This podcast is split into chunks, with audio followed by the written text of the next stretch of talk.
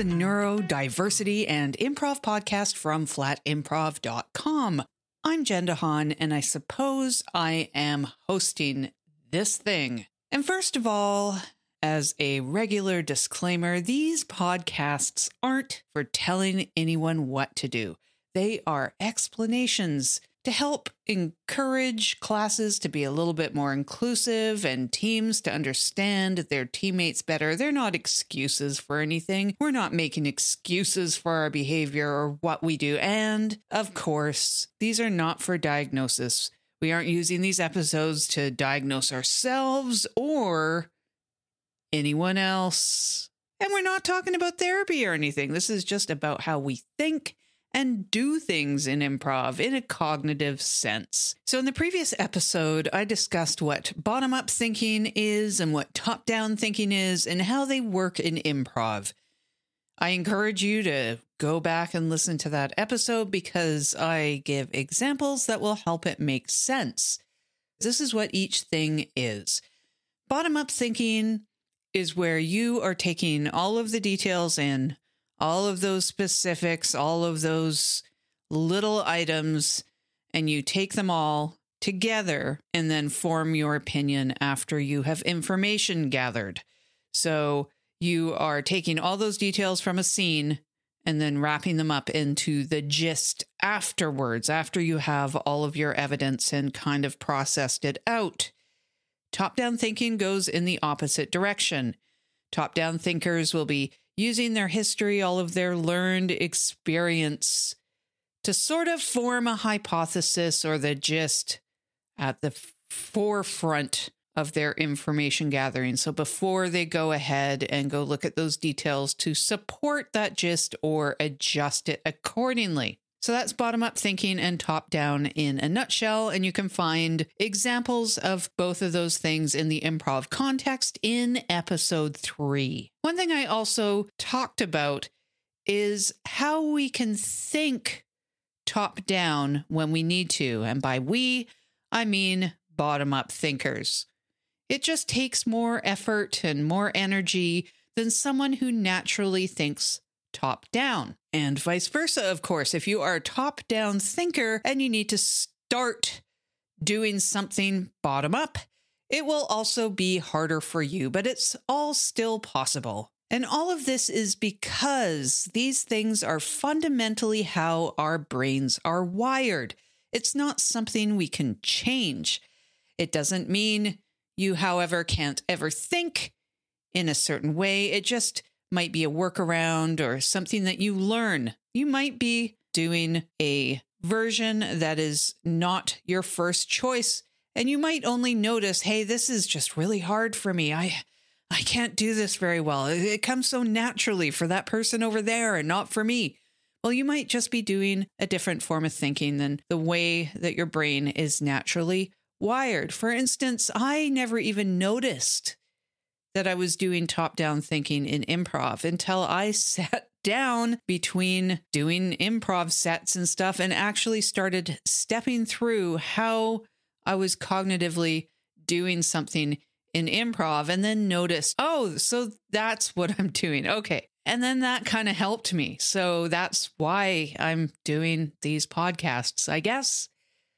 So I'm going to talk a little bit more about that in today's episode. This episode is what happens when bottom up thinkers do top down thinking, what that looks like or feels like, and maybe kind of how it's done. I don't really know how it's done, but I figured out when I was doing it and what that kind of feels like in a way.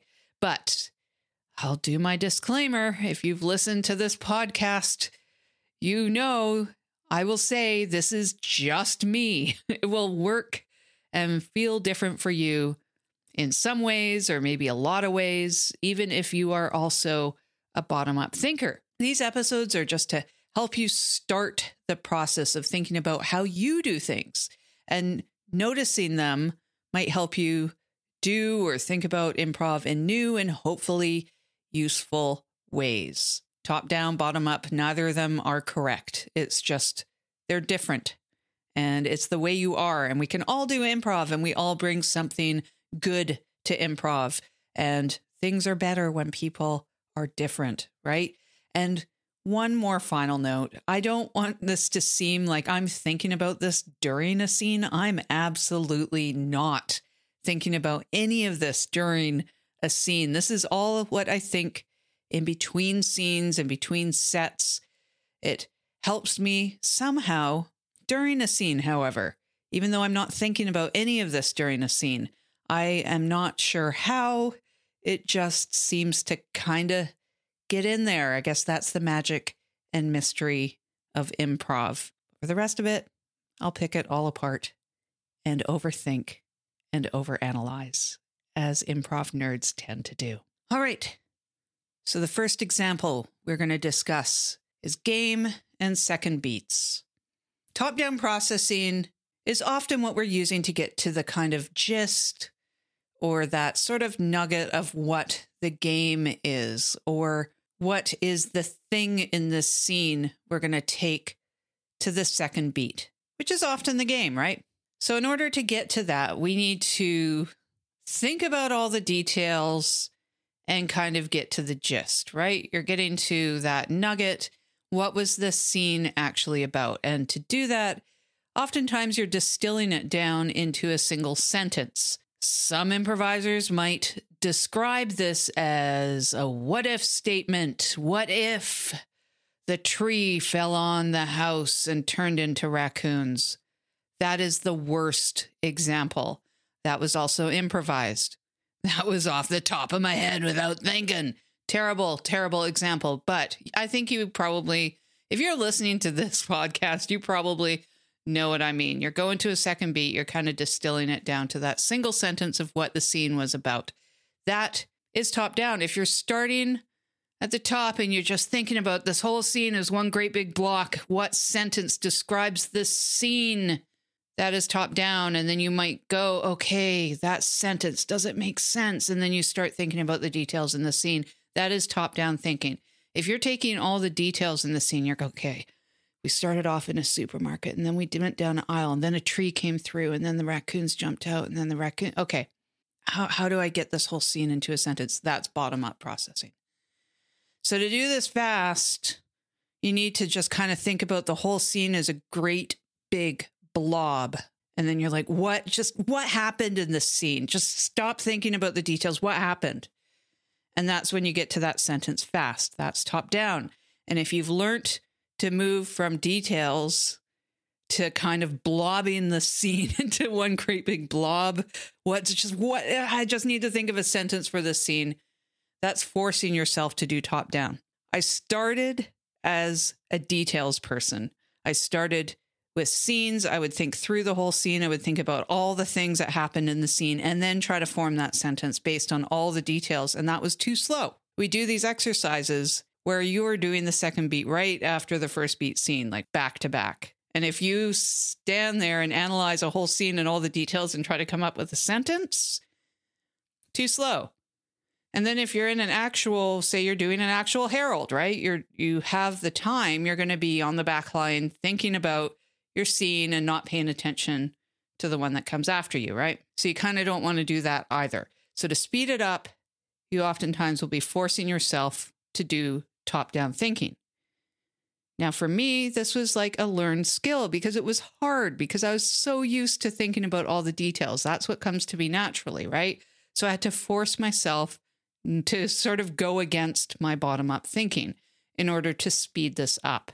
And I sort of detailed it already earlier.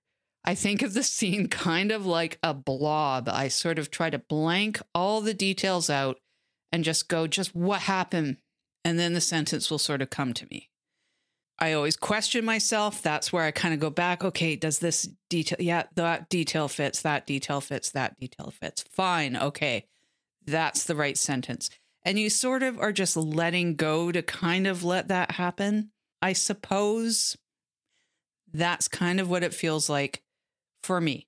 And the same kind of with, you know, figuring out the game of the scene is largely the same thing it's kind of a letting go and just trying to see the whole thing as a blob for me. This might look very different for you, but if you are doing the details first and you think that you might want to speed it up, you don't have to. But if you do want to try, figure out some way like, what is the way that you sort of look at things holistically? What does that look like for you? And then you might figure out what that is. And I'll have another example of a bottom up thinker forcing top down on herself. I'll, I'll have another example of that in a second, sort of a, a larger, longer example. But I just want to give a, a just a quick sort of tangent on another way that I approach doing second beats quickly because it's very different and it's not going to work for a lot of you, but I'll just give a little blip of this and I know that it's going to come up in another episode in more detail. But the other way that I do it is using hyperphantasia or sort of a very highly visual way of thinking. Because I'm a very visual person and I can really see things in a lot of detail visually, I utilize that for a second beat sometimes because I can do it quite quickly if I set up the first beat the right way. So, this is the way that I do it. And the first beat, I try to remember. This was after I figured out that this was possible. I try to to first of all remember the initiation. That's very important for this one. What was the initiation like? It doesn't have to be exactly the same sentence, but the gist of the initiation. So you can start there very specifically. And I try to remember the look of where the scene started. And that is the hyperphantasia. That is the visual look. Where was I standing and what did it look like? What was there? And so I try to do my part in setting up that base reality, a very highly visual base reality at the top of the scene. And that's just so you can return there in an analogous sense, because you're just going to be taking that initiation, that top of the scene, and directly plunking it visually in the analogous spot. What you do from that point is walk yourself visually through the scene again. And you will find that you will remember things because you set up this very highly visual first beat. You can walk through the scene visually in the second beat. And it's very, very fast to do.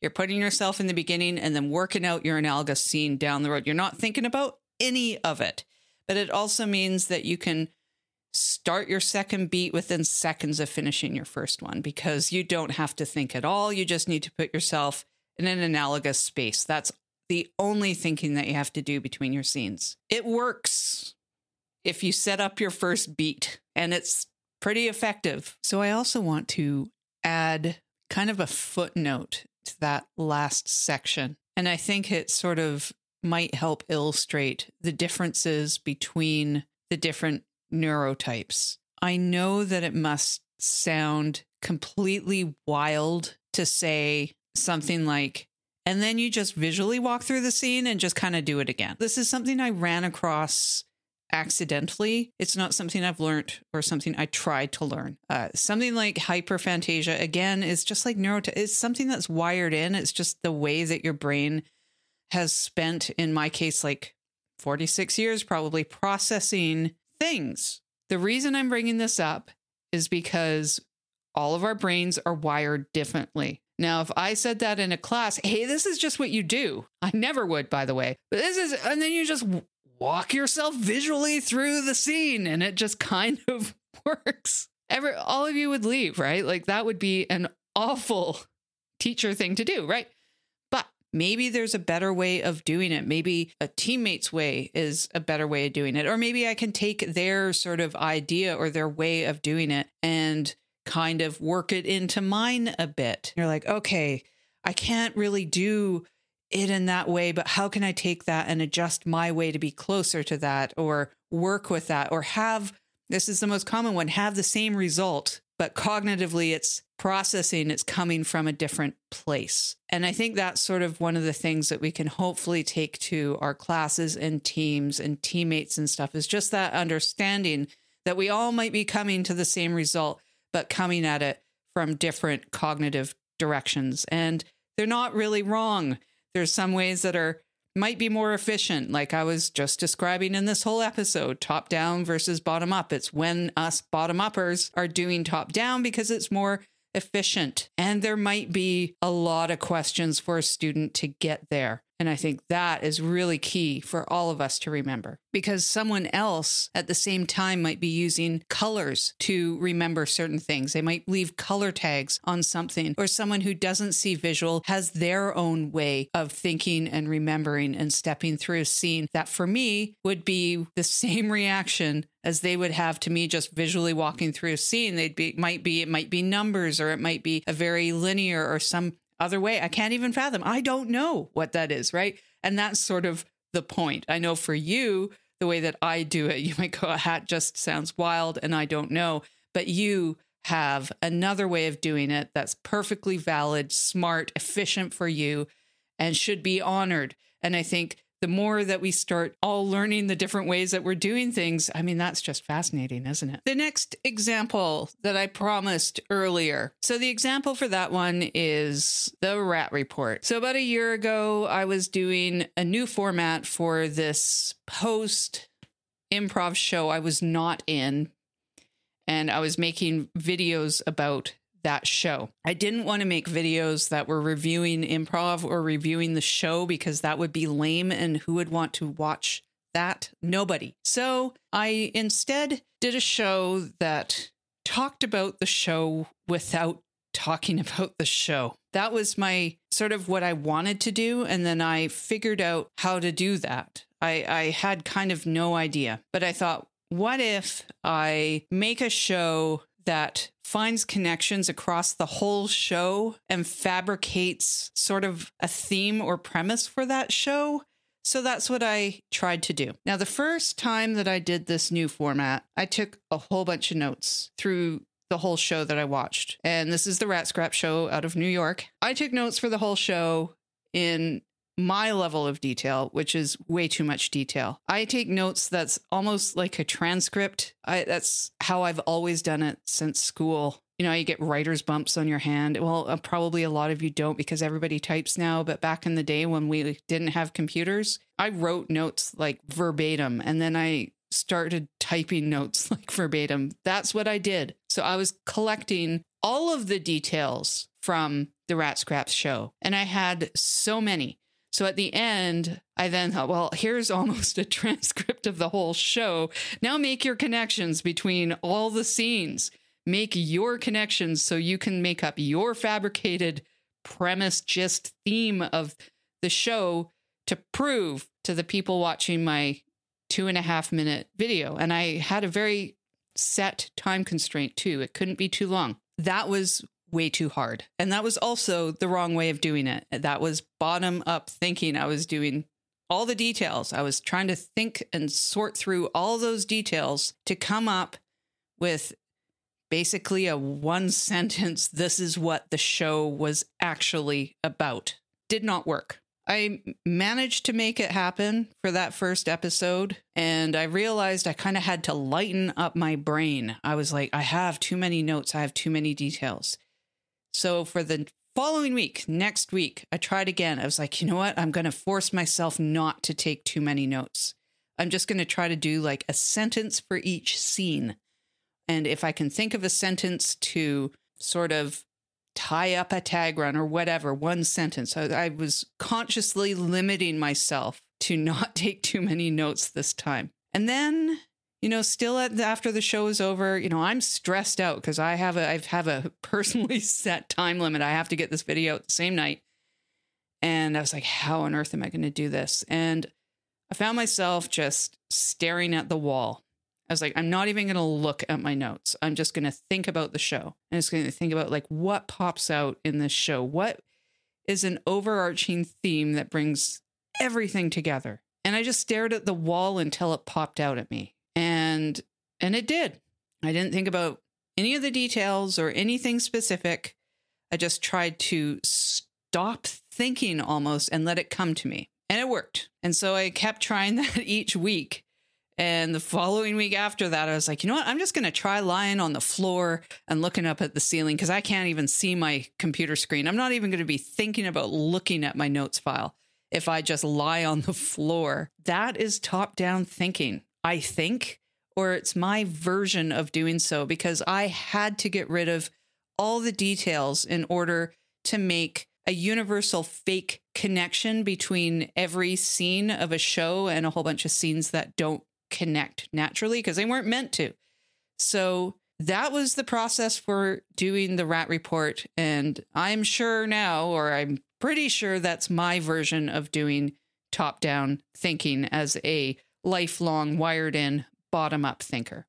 So now I'm coming to the part of the podcast that tries to let you know how on earth any of this is useful. Maybe it's not. I might just be blabbing into a microphone at my wall, saying a whole bunch of useless whatevers of how I do things that really apply to nobody else or make no sense. So I've found figuring out how you do something cognitively somehow helps you do improv in the moment, even if you're not thinking about any of this. Of course, with doing a second beat or finding game, it's a lot more obvious how it's useful to change the way that you think about something. Perhaps you know you have to get to that high level gist. So even if you do bottom up thinking still, you know that, hey, maybe I need to narrow it down a bit and think about fewer details, for example, to get to that just a little bit faster. Or you might completely change how you're thinking, like I detailed that sort of blob of a scene that I try to stick a label on. But knowing this, knowing any of this helps you out. And of course, that's the whole premise of learning, right? And learning and growth. And you throw away the things that don't work and you keep the things that do. But with that hyperphantasia example, which isn't bottom up or top down thinking at all. That's just sort of a supplemental thing. But in that case, after I came to that realization of, oh, hey, this is one way I can do a scene, I did know that the base reality and remembering a pretty solid gist of what the actual initiation was specifically would really help in that case. So that was one where it really influenced how I did a first beat. I was like, hey, if I want this as an option, I need a really strong visual off the top. And I also knew, hey, if I didn't have that, I could throw away attempting to even do a second beat using that technique because I know it just wouldn't work that well if I did try it. So that's where analyzing how you think and process a scene cognitively can help you out in improv. And I don't think thinking about these things, thinking about thinking, takes the fun out of improv. Even if you are analyzing things in great detail between scenes, you don't do any of this analysis while you're doing a scene. And having these tools kind of they're just floating around and your brain kind of picks up and does them. So really being a real hyper analytical robot makes you more fun in the end. Hi, I'm Jen. I go on tangents. And I'm a chronic middle aged info dumper and I commit to it. I commit to it hard, almost as hard as I commit to a bit. Okay, we've gotten to the end of episode four on top down thinking for bottom uppers. I think that's might be what I call it. I have improv stuff in places. I have flatimprov.com. I do a newsletter that is dedicated to online improv. So that's everything from live streams and podcasts to classes and jams. Speaking of classes and jams, I have some of those at World's Greatest Improv School. That's wgimprovschool.com. The school has a whole lot of stuff, so go check that website out. And also, I want to note that on flatimprov.com, the other website, you can also submit your classes, jams, etc. to that site, and they will get listed in the newsletter that I do put out. So go to flatimprov.com slash submit to add your things. And if you want to add something to this podcast, flatimprov.com slash substack. It has a contact form. It has a thing that you can use to upload a voice note, an audio file that I would play on this podcast. So if you have something to add, you can send it to me and I'll put it in here. And if you want text words, if you want to submit those instead for me to read it out, I'll do that too because I don't want this podcast to only be what Jen thinks and how Jen thinks and all that sort of thing. That's only one person. And I'd rather have your voices and experiences here as well. So please consider doing that. And I'll see you next time. Thanks for listening.